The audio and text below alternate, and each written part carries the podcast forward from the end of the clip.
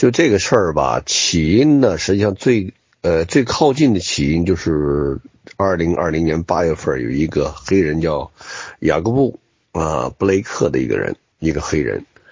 他的被枪击事件呢，他呢当时是因为跟他的女友可能有吵架，然后女女友报警了啊，他当时呢孩子还在车的后座位上，他要离开的时候呢，警察到了。当时的时候呢，他还没到车跟前的时候呢，那个正试图可能对门前有几个妇女在吵架，他可能还想去劝劝架劝架，来了好几个警察啊，当时我也记不得是几个了，来了几个警察呢，就是要逮捕他，而且呢，本身呢，确确实实他也身上有一张这个搜查令啊，然后也被控告这个这个。被控告好像是有性侵啊，就是实际上性侵就是他女友，他女友当时曾经控诉他，他一年当中曾经强奸过他两次，嗯，反正有这么个争议吧。当时的时候呢，几个警察控制住他了，控制他，他挣脱以后又想往车前面走，想进开车啊，想上想去开车，那么就当时有一个警察在后边抓着他，然后朝他后背开了七枪。啊，这个人命大没死啊。那么当时的时候呢，有听见警察在喊，他手里有刀子啊，手里有把刀子。但是目击者和拍视频的那个目击者呢说，他没看到手里有刀子。但最终呢，确实在车里找到一把刀子，就是不知道在当时他是拿着把刀在之前跟警察搏斗，还是说他上车是为了拿那把刀子。还是说他上车就是他上车就是为了要离开啊？这个并不是很清楚。那么这个事件呢，正好又发生在黑人弗洛伊德被警察啊这个跪在地上跪到脖子呢，跪着跪住脖子啊，压在地上压了大概八九分钟，最后窒息而死那个事件，引发的美国这个那个 Black Lives Matter 那个这这这一个运动啊又。又一次，你好不容易平息了一下，又一次激起了人们的愤慨，对于警察执法、针对黑人执法的这么这么这么一个情况，就是歧视性执法的一个怒火就就燃烧起来了。而且那个吉阿格布布雷克呢，就在基诺沙，就是威尔康辛州基诺沙。这个在这个城里呢，就发生了这个抗议活动。开始还行，后来的抗议就演变成了一种骚乱，又发生打砸抢的事件啊。这种事儿确实呢也是个问题，就是这种抗议啊，本来有很多人是正儿八经抗议，总有一些人呢浑水摸鱼啊，这个兴风作浪，借机呢发泄这种这种这种犯罪的这种冲动或者是一种愤怒都有啊。呃，就就就出现这么个情况。那么再说说这个小伙子，这个就是这个这个开枪杀人的人，叫做凯尔什么瑞滕豪斯啊。案发的时候呢，他还未成年，十七岁。这个小伙呢，也算是一个就比较，也算是生活也是比较艰难的啊。单亲妈妈带着他和他姐姐啊，生活不好。这个要吃救济啊，是一个吃救济的这样家庭。这个他没钱买枪，正好这次美国疫情补助啊，他有钱了，然后要买枪。买枪呢，他自己的年龄是不够的啊，不够买枪的年龄，就委托他的朋友啊，好有也有说法是他姐姐的女友啊男友男朋友买枪。啊，买了枪之后呢，就存放在，就实际上以那个人的名义买的枪，相当于他那个人借给他的枪，因为枪在名义上属于另外一个人的，也是一个白人青年啊，是个成年，算算成年了，满十八岁以上了。这小伙子呢，曾经参加过就是当地的警察少年警察的这个项目，啊，就所谓的叫 police cadet 啊。呃，挺想当警察的啊，在学校里面呢，他和他姐据说是也经常被人呢嘲笑欺欺负，也是属于弱势的一个人。越是这些人的话呢，可能就希望通过当警察呀，掌握一定的权利啊，然后就是不再受人欺负啊，可能都有这样的一些想法。啊，一直支持警察啊，相当于中国的小自干五吧，就是说在地下室里敲着键盘，啃着方便面，但是呢还发狠说呀，只要打台湾，我捐一个月工资之类的，就是这一类人啊，属于美国的小自干五啊。按照基诺沙，基诺沙离他家呢，虽然他们在两个州，他在另外一个州，但是离他们家倒不远，大概也就是几二三十公里，可能也就是这样的一个距离吧。他呢就。要去啊，帮助这个保护私家财产啊，你这，你看挺能给自己设定一个这个这个这个这个很高的道德目标的啊，就是给自己的行为找了一个比较好的一个理由，是吧？他就去了。实际上是网上呢，就是在基诺沙的一个人，我忘了叫啥名了。那他在网上忽悠的啊，我们要如何如何，帮这边弄了一个虚拟的组织啊，也也没没正儿八经这个组织，他起了个名，忽悠一帮年轻人来啊。全副武装的过来，说要保护商家。那么到目前为止的披露的视频呢，没显示出说到底是那小伙子不是去保卫那个那个那个这修理厂吗？在修理厂外边防止有人打他抢，那怎么会跑到游行队伍里面去了？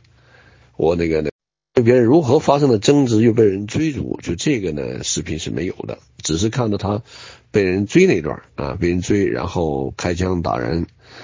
倒地又打了杀了一个人，然后起来很从容的慢慢的走开，他也没看出他这么慌张，不像在法庭上 这常说那样啊，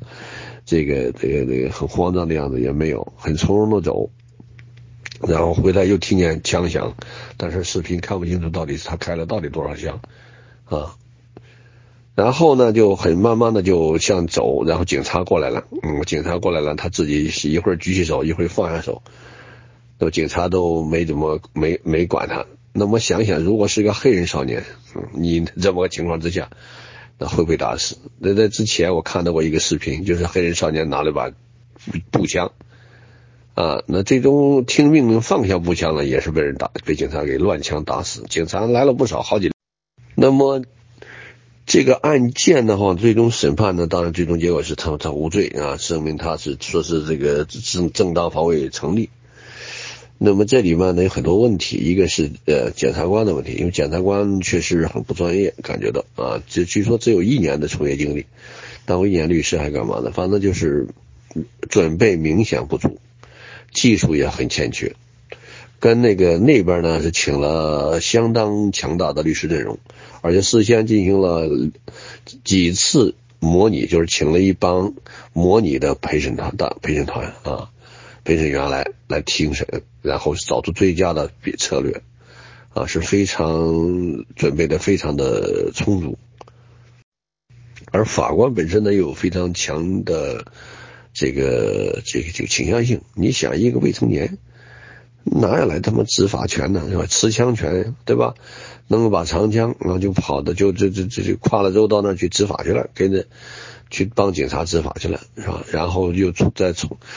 怎么进到队伍里面也不知道，跟人发生争执，然后邦邦发开了几枪打死了人，对吧？按照美国来的法律来讲，你说这个正当防卫得是要做叫做立即的严重的身体伤害乃至造成死亡的伤害伤害，就自己面临生命危险，可是从视频当中根本看不到，对吧？那有个人呢，有第一个人被打死的人，他想去夺他的枪。夺他的枪又并不一定是夺他枪，要要就是要为了尝试去夺他的枪，对吧？正好在枪口那边，是吧？那夺枪，他开枪打死对方了，那么就是否面临着那个生命危险呢？那并不显然并不一定嘛。二个人呢，看到他打死人以后冲过去，拿着滑板朝他挥了一下，到底打着没打着不好说。那么事后的验伤呢，证明他身上呢是有一些轻伤，但是远远构不成对他生命造成严重危险的程度啊。第三个人的话呢，叫 Gage 啊，那个人手里有把枪，显然非常幼稚。那个人是一个法律援助人员，可能比较理性吧。在已经他开枪连杀两人的情况下，那个人居然还想着去用枪指他，然后想控制住他，就是让他制止住他。那这个时候是纯粹是非常愚蠢的，因为那个时候对他来讲，盖格最佳的选择，直接开枪将他击毙，致防止出现更大的伤亡。而且反过来，他可以自己作为一个正当防卫的一个辩护，啊，他没有那么做，结果呢，反而呢，小伙子被小伙子又开枪打中手臂，所幸啊，他没被打死。那否则有可能小伙子枪法再准点就把他打死了，有可能 连杀三人啊。所以这就是在美国而言，美国的一些法律就是这样的，鼓励的是干嘛呢？先下手为强。所以这就是美国设，一个是枪支管理非常的跟不上，非常混乱，导致美国的枪击案件是世界上最高的枪击案件。再一个就是美国的警察，一个个如惊弓之鸟，遇事先开枪，开枪就要致命。就美国警察执法就是这个路数。所以案件出出现这样一个结果呢，肯定是一个非常不好的结果。但你要说在这个过程当中有多少的。这个法律枉法行为，你不能说一点点没有，反正是法这个法官的倾向性非常也非常明显的，对吧？他指令的是陪审团，让陪审团一定要站在，不要听什么受害者家属，要站在这个这个这个这个这个这个瑞腾豪斯的这个角度去看问题。对吧？你法官怎么能够让让他如让这一个陪审团走，就只能选择一边，不去想听听两边的角，不去看看那些人受害者的角度看问题，只从一个这小伙子的角度看问题，你说这玩意儿能行吗？对吧？所以这件事情啊，这个判决这个结果出来之后，当然了，华川粉和美国那帮。白右土白右们啊，是肯定是这个欣喜若狂，对吧？都觉得他们获得了胜利了。那小伙子又被人捧成英雄啊，那以后不知道还可以干出什么事来啊？一个穷人家孩子就这样成了一个工具。当时那天晚上忽悠他们，那那天那时候在网上忽悠他们去的那个人的名我忘了。那小子自己呢就站在房顶上拍拍照。然后发发发发推或者发发什么的，再发发帖子啊，然后晚上人家就走了，回家睡觉去了，就剩下这帮小子们就在网上就在街上那儿待着，漫无目的的游荡，结果就发生这样的事件。就这起悲剧事件，悲剧事件完全是被人煽动起来的，完全是可以避免的事情。你想想，怎么可能四人跑到大街上去执法？美国又不是没有警察，他们哪来的执法权？就相当于带了枪的朝阳大妈或朝阳大叔，对吧？上街上去主动帮助政府维持秩序，啊，就是相当于就是美国正宗的美国自干五一类的啊，而且是底层自干五，他连把枪都买不起，只能靠国家给他发的救济金、疫情的救济金去买了把枪，而且还是借用他人的名义，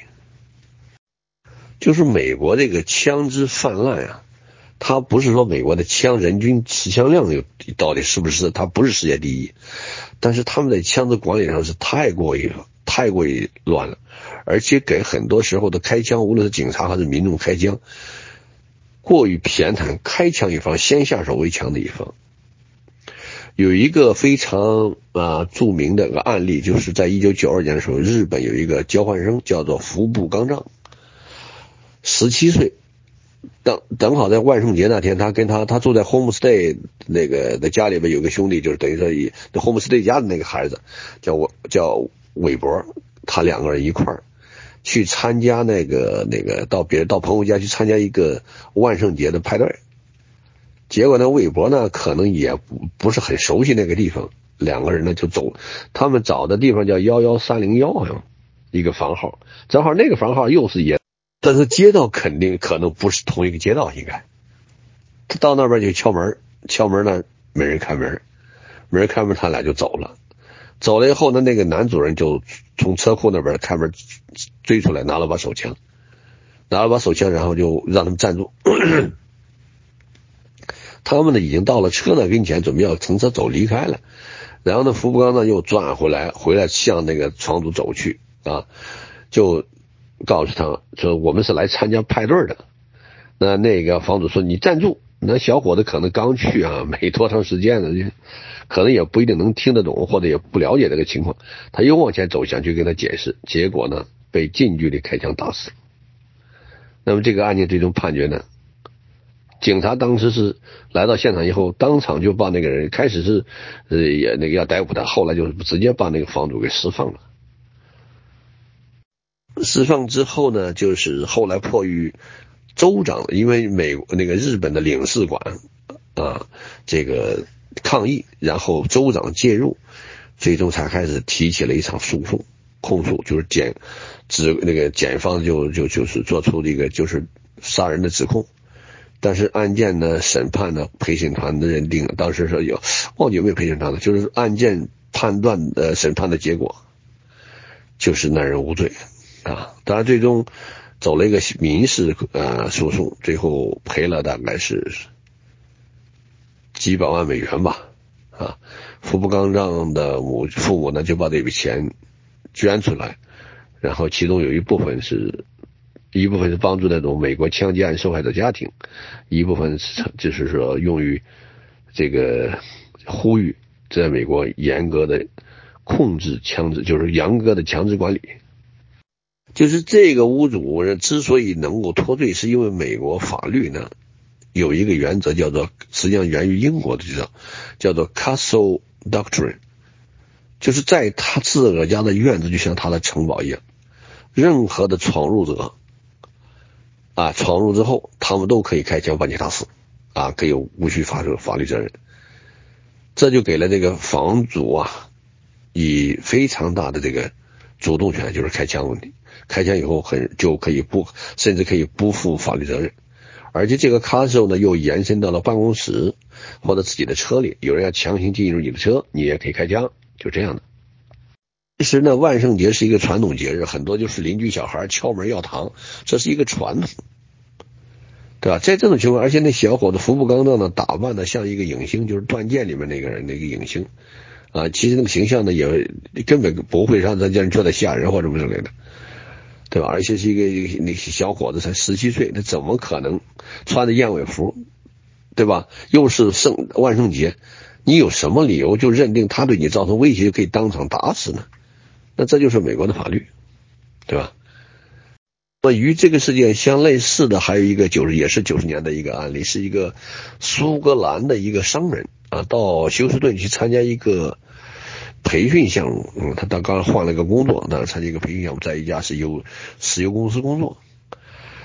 啊，他呢跟他几个朋友，可能发生什么点问题，我就想找个出租车或者找人搭车，去敲了一家人的后门，去敲门去了。里面的主人也没开门看看什么人，也没问什么情况，在屋里面直接开枪，就把这个人打死了。他这个事情呢，屋主呢也不承担责任，就这种这些呢，都是依据的叫做 Castle Doctrine 的一个原则。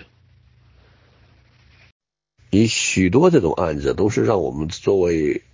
呃中国人来讲就很难理，包括我们在加拿大也很难理解，就是这样一事情。啊，一个黑人妇女叫 Jefferson，二十八岁吧，在家里面跟他的外甥在玩游戏，大概是。这个凌晨嘛，那住在自己的独立屋里面，当时可能是前门开着，就忘了关了还是什么之类的。然后邻居呢，热心邻居报警说他家的门开着呢，让警察过来看看，看看家里是不是有什么事儿。警察呢就来了，来了以后呢，就先来两三个警察吧，就先拿着，先也没去敲门啊，就是拿着手电就在他们家墙后院先看了一下情况。那么看来情况的过程当中啊，因为也没有亮明警察身份，也不知道，就在院子里面拿着手电，就这么想想来回照。里边呢，就是这个这个女士呢，就在那个什么呢，就就听到外面，她和她外甥听到这外面有动静啊，就拿了把手枪。其实呢，在外面呢还看不见她的手枪，因为从四，因为当时他们随身还带着这个摄录像设备哈，就是那种就是在警察身上配置的。显示的出就是那个开枪的警察，手电筒照着窗子，只能够看到那个女的的头，却看不到她手里有没有枪。然后呢，他喊的时候，把手把手举那个把手举起来，喊了大概就也就几秒钟，然后直接就开枪打死了。就是人在家中坐，祸从天上来，一个黑人妇女就这么被打死了。其实就可以就相当于中国底层小粉红生活和心理状态的写照是可以说是一模一样的东西啊。有个黑人少年叫做呃那个小叫马丁吧黑人女青年马丁少年十七岁他自己的他就他爸妈离婚了他也是去看他妈阿爸在好像在佛罗里达的一个叫做，呃，迈阿密花园那个地方那一块的社区住。他呢，当时他爸可能他他去买什么东西，后来去那个便利店买东西，买东西回来路上。有一个热心市民啊，热心市民叫做 Zimmerman，Zimmerman 就跟踪他。当先他先报警了，那警察就告诉他，他报九幺幺，九幺幺告诉你你别去啊，你别动啊，你就在你车里待着啊，你别下去，我们到时候会派警员过去。那哥们不听，下车了，一直跟踪，啊，跟踪呢，小伙子发现了，在跟他的朋友去有说是女朋友的啊，通话的过程中就说他妈的有个猪，他妈的有个白猪啊，这个类似于白条猪吧，就是叫。用的词叫 creepy ass cracker 啊，就是一个黑人描写，就是描述那些帮自以为是的白人们的一个一个一个好像一个词。那么后来呢，就是发生了争执啊，对话过程呢就显示出来的对话过程就是他的女朋友，他那个不他那个女性朋友就是死者的女性朋友作证的说的是听到那个那那马丁责问说你你为什么跟着我？那个就说你在这逛什么呢？啊，那最终两人发生争执，结果就打了，打斗起来了，打斗起来，然后呢，马丁就被打死了啊啊！当然了，这个说法呢，那个因为被打死了，又没有很有力的目击证人，其他人都是邻居听到的，外面有人在打架，然后听到声音，有人喊救命啊！当然，这个救命呢，有人听到的是小是一个少年的声音，那个 Zimmerman 呢是一个二十九岁，当时是一个二十九岁的拉丁裔的白人。体重呢八十四公斤，然后那个黑人少年呢，马丁呢十七岁，身高一米八，比那个高，但是呢体重呢是七十四公斤。两人打起来，据说呢是黑人，据说啊就是黑人那个就那个那个人自己说，那个马黑马丁呢就把他按在地上暴揍一番啊，打的鼻子梁也也也也也也也也也断了，然后呢后脑勺也挨了几拳啊，怎么之类的，事后验伤也证明他确实受了轻伤。那那个你在那种情况下，是不是就面临着生命危险，就需要拿枪把人打死啊？但是最终认定他啊正当防卫成立，是吧？因为当时呢，马丁已经死了，没法给自己作证，而能够提供当时这个事情，这个为什么触发这个矛盾争执的一个原因的一个关键证人，就是马丁的那个女性朋友。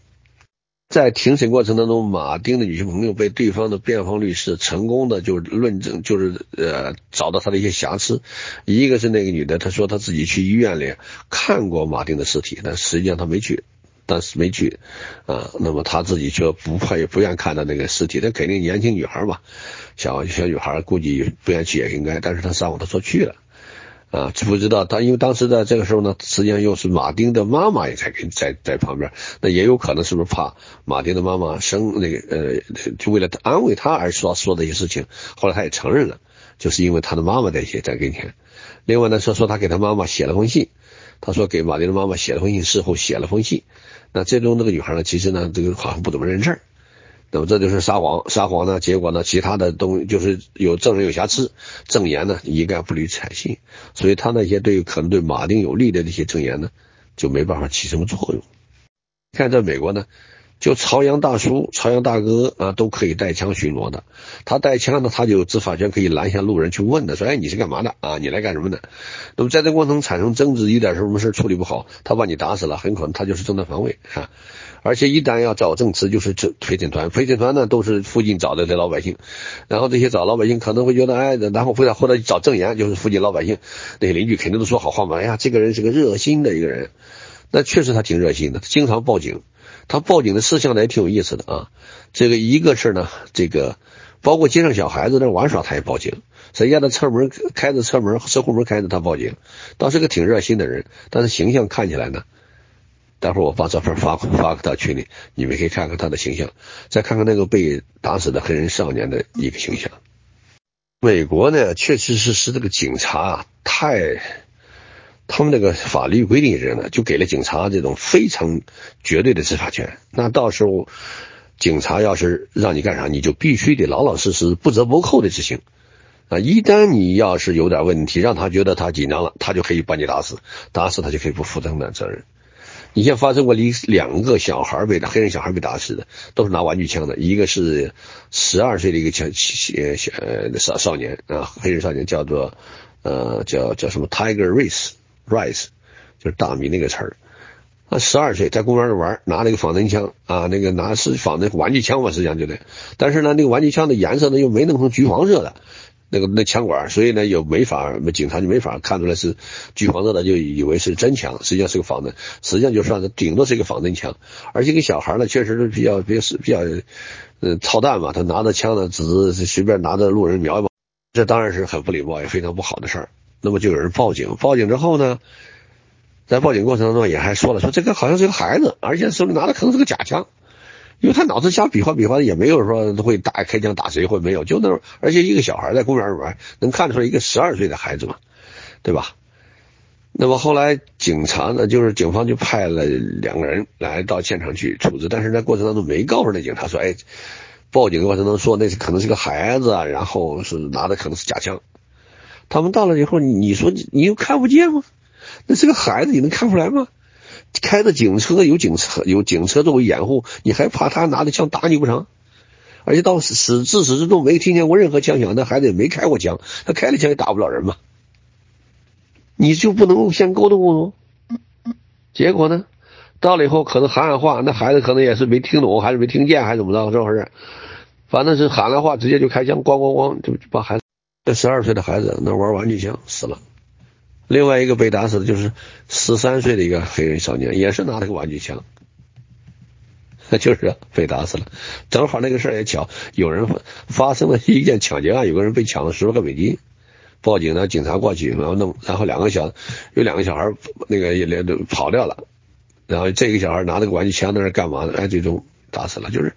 就这个案件，不管事事事后是怎么判决吧，你只能说，就在美国这个开枪太他妈随意了。啊，普通老百姓都可以拿着枪随随便便开枪打了，对吧？找个理由说我遇到了危险啊，我在我们家，他进我们家院了。你万圣节，我操，这是一个节日，传统节日，都会有孩子来串门来要糖或什么的来的。你就问问怎么地了，打死了一个少年人，就这么的生命陨落，一个家庭承受多少痛苦？就是从那个。呃，就是那个福冈正被杀和那个苏格兰商人那个被杀案件，就可以看出美国这个用枪持枪的逻辑，就是宁可错杀三千，不要放过一个，就宁可我错打死你了，我也绝不能放过一个。你打死了是因为也也是因为他可以不承担责任，所以他敢那么下手。在加拿大就不行，加拿大持枪，我们虽然有持枪权，但是明确规定枪不是用来自卫的。有人要进院子，你拿着枪，我是吓唬吓唬他们，警告性射击都不行。那么这样，加拿大是不是说那个入室抢劫或者案子就要比美国多呢？就是按照人口人均比例的话，不是远低于美国。因为警察这接接在加拿大法律的一个出发点就是人的生命是最高的，不论这个人是不论这个人是个盗贼。还是说你这个其他的一些守法的公民，生命都是如此。他不主张你跟歹徒搏斗，很可能你干不过他，被他杀了。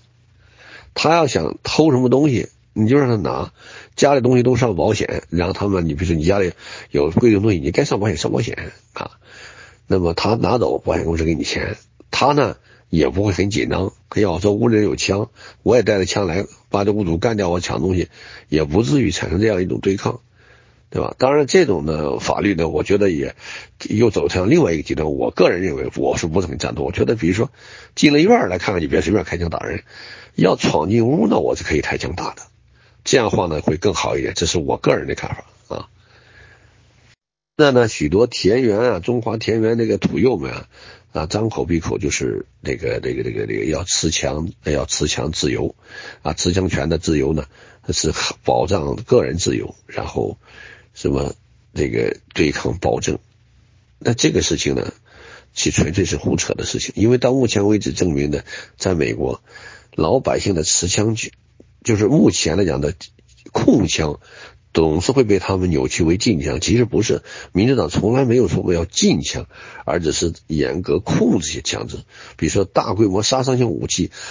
比如说高容量弹夹限制，对吧？你拿到去拍拍照没都没问题，你拿到去打枪打打猎也没问题。一一个弹夹装五发子弹，我们这儿就是相当的攻击性步枪，在美国就是他妈的三十发、五十发、一百发就大容量弹夹随便弄。这样的话呢，你像在才能在美国才会发生，拉斯维加斯一场音乐会，一个枪一个枪手就可以导致六七百人伤亡这么大的事件。那如果按照加拿大这种禁枪的法律，他干他做不到啊，因为你要不断的换弹夹，这个时间就有给对方有很多的时间把你制服。五发子弹一个弹夹，尽管弹夹是标准弹夹，能够装三十发，他只能让你装五发，就是这样的。像那个在去年一次疫情当中，疫情当中限制令嘛，有一帮白右人右翼武装分子啊，就是很装嘛，跑到一家酒吧，那酒吧坚决不执行，然后他们去在门口还去保卫，结果 FBI 来了以后，一个个他们孙子一般的跪在地上啊，交枪不杀了都，对不对？那你想，这是这这这这，他们对抗暴政吗？执法人员面前，在执法人员面前那么怂，所以那些呢，就是包括那个白人少年，他们都属于。去哈警察组织的，他们不敢对抗警察的，那怎么能怎么说拿枪对抗暴政呢？对吧？今天说一个政权变成了暴政的话，他们会成为暴政的维护者，而不是去对抗者。美国枪击案每年这种非自杀类的枪击案，一年一万三四千起，基本上能折合每天平均三十多人到四十人的死亡。小孩子可以随便拿到他父母的枪，到学校去杀老师、杀同学，乃至说一个小哥哥杀掉小妹妹，对吧？就是这么乱的。那你说严格控制一下，你神经病也可以拿到枪，你稍微严格一下背景调查，对吧？严格一下枪支管理、枪支保管那个规定，这有什么不会影响多少持枪自由啊？对吧？你像阿富汗啊，阿富汗人可真是拥有比美国更自由的持枪权呢。随随便便，你只要有钱，有钱，市场上花几百块钱买个 AK 四十七，对吧？乃至说买个 I 呃 RPG 也能买到，对吧？你可以啊。但是阿富汗人拿的枪，既没能够对抗了暴政，也没能够保护到自己的自由。现在在塔利班的统治之下，干嘛？对吧？过着中世纪神权集权社会的这种生活，什么都被人规定着啊，哪有个屁的自由啊？这持枪权有时候，这持枪自由有毛用啊，对吧？像非洲那些，那少年兵都随便小孩就可以拿把 AK 四十七，他们对抗了暴政了吗？他们捍卫了自己自由了吗？没有，都是成了别人的炮灰嘛，对不对？一天呢，有的华人还说啊，有的那华土友还说，哎呀，你也可以持枪嘛，都可以拿枪。好，你持枪是，你在美国。这个社会如此乱腾，你持枪能保障了你的自由吗？那不能啊，对吧？你因为你不如一个处心积虑要杀人的人，你拿着枪你也没法防备，都不一定来得及。另外，你拿着枪上街，你又不是一个白人，你是一个华人少青年，你带这个枪上街，警察截停你的时候，你说你慌张不慌张？你呢？你最后应对稍微出点问题，警察那儿，美国因为警察也是处在危险当中，经常，对吧？因为这大家都可以拿着枪上街，他也害怕呀，所以他就是先下手为强的，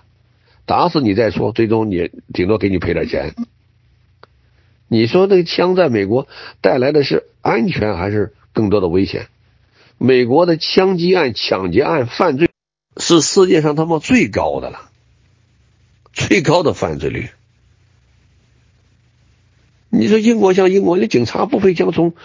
从很久了，两百多年了，对吧？从老皮特时代就就就开始的，对吧？就是两百年多年，都都是警一线警察，除了这这种特警啊，什么重要地区的一些人，这些什么保护国家重要部门的那些，你不拿个枪不行，人一冲就冲进去了，不行，对吧？除此之外，大部分的警察是都不配枪的，对吧？就是那种就是拿个警棍之类的。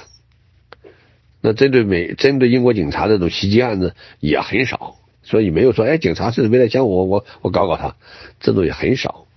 啊，极少可以说。嗯，我们都在哪里能够看到像美国那样，在路上开个斗气车，路怒，拔枪相向，咣咣几枪打死人了，对吧？你你想这种情形，除了在美国，在其他什么地方能看到？对吧？你像在我们这儿，虽然有持枪权，但不允许你开着枪出门带着他到嘚瑟去，更不可能像美国、像德州啊那种地方，可以背着冲锋枪在那公园里逛公园。你说吓人不吓人？别人都想过他妈和平日子，你天天拿着个枪穷嘚瑟，对不对？所以这东西就是，枪是一道凶器，它真的不一定给你能带来安全，对吧？你路怒的时候，像没有持枪，没没不允许你随便带着枪瞎跑。你路怒的时候，顶多是给你急对方急眼了，你伸个中指，对吧？或者骂两句，给摇下车窗，顶多一点，或大不了说，真的就有的更疯狂的开车去挤一下子。但是呢，是总比拿着枪，动辄就拔出来就开枪要强得多。这样的话导致的是人人人都如惊弓之鸟，不光是警察，你普通老百姓也如惊弓之鸟，因为街上太多的是你这个枪太容易拿了，而。太容易拿了，就会有很多人控制不住，就是有些很多疯子就更容易拿到枪。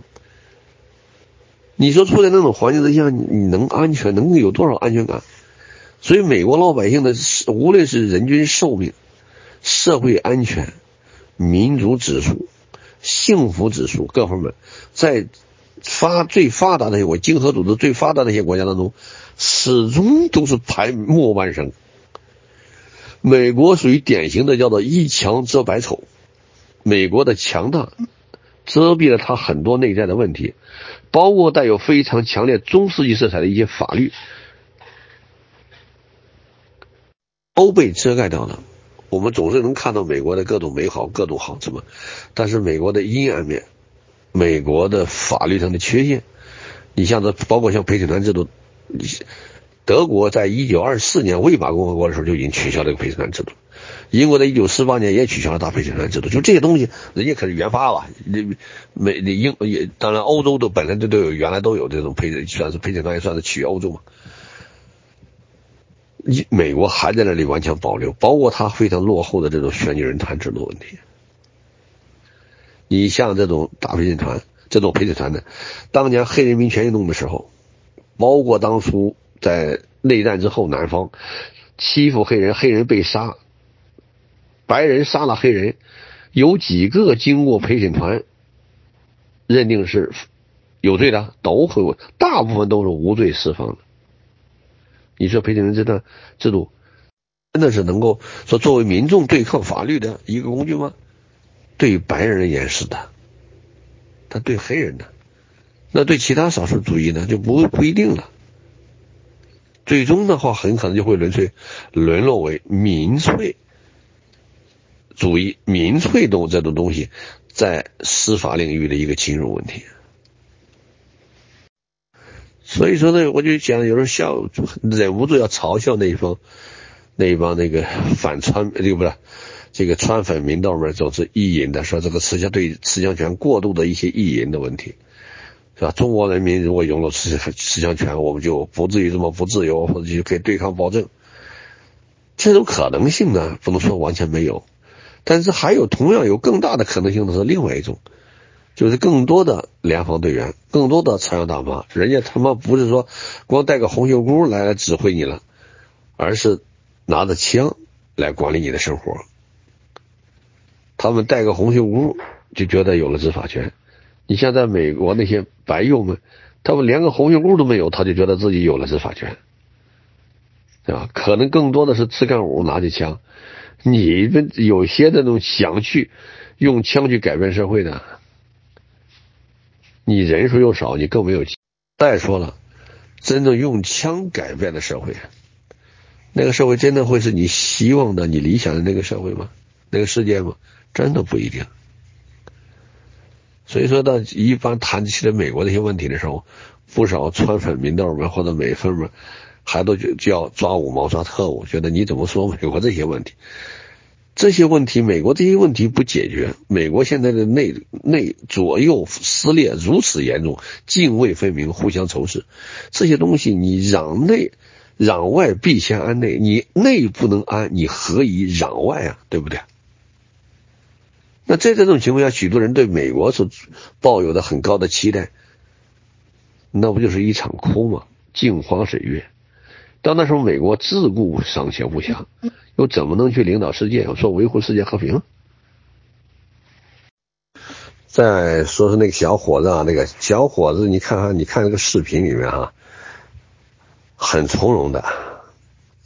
打死了两个人，打伤了一个人之后，你看没有任何的慌张，很从容的离开，从容走了，还有可能后面还有射击的站立的射击的这么一个动作。我看不是很清楚，这样不是很确定，但到了法庭上呢，又成了一个 非常不太合格的一个演员，啊，看上去哭的稀里哗啦，一一个眼泪都没有，一个在那挤他的，所以他那个挤眼泪的成了一个很有趣的表情包了。但像这样的人也是挺可怜的，因为生家庭很贫困，生活在社会的底层，没有存在感。你像这，他都十七了，他在家里面还要靠。旧政府的救济生活，在学校里面也得不到，也不受待见，对吧？受人欺负，所以这样的种底层人士呢，有的时候，这样的底层人士往往就更愚蠢，有的时候，因为他们也更容易被人的谎言所忽悠，忽悠他去的那些那个人，人家在家睡大觉，他在街上呢却面临着危险。他幸亏是运气好，如果遇上一个真的有经验的人，像盖格。那样，那如果盖哥是一个有经验的一个人的话呢，就很可能直接开枪就把他毙掉了。那最终就是他妈在家哭，他姐在家哭，人家那小子睡觉去在家睡大觉，还在网上还可以把他塑成的英雄，或者用他的名义再来骗的骗捐，对吧？成为炮灰。嗯，最当然，这真正邪恶的不是这个小伙子，因为小伙子只是傻，真正邪恶的是那些利用他的人，那些忽悠他、忽悠像他一样的年轻人，去来。达到自己这种那种目的的那些人，那些人是非常愚、非常邪恶的。而这样的小伙子，顶多说是愚蠢，就像中国的自干五一样，在地下室里敲着键盘、键键盘，啊，捍卫这、捍卫那，对吧？动不动还是要只要打台湾，我捐是 我捐什么什么什么，捐一个月工资、一年工资之类的，对不对？啊，都是这一类的人。那真正说台湾打下来了，他对他们有什么好处？他从来不会想到，他想不到，他也想不清楚，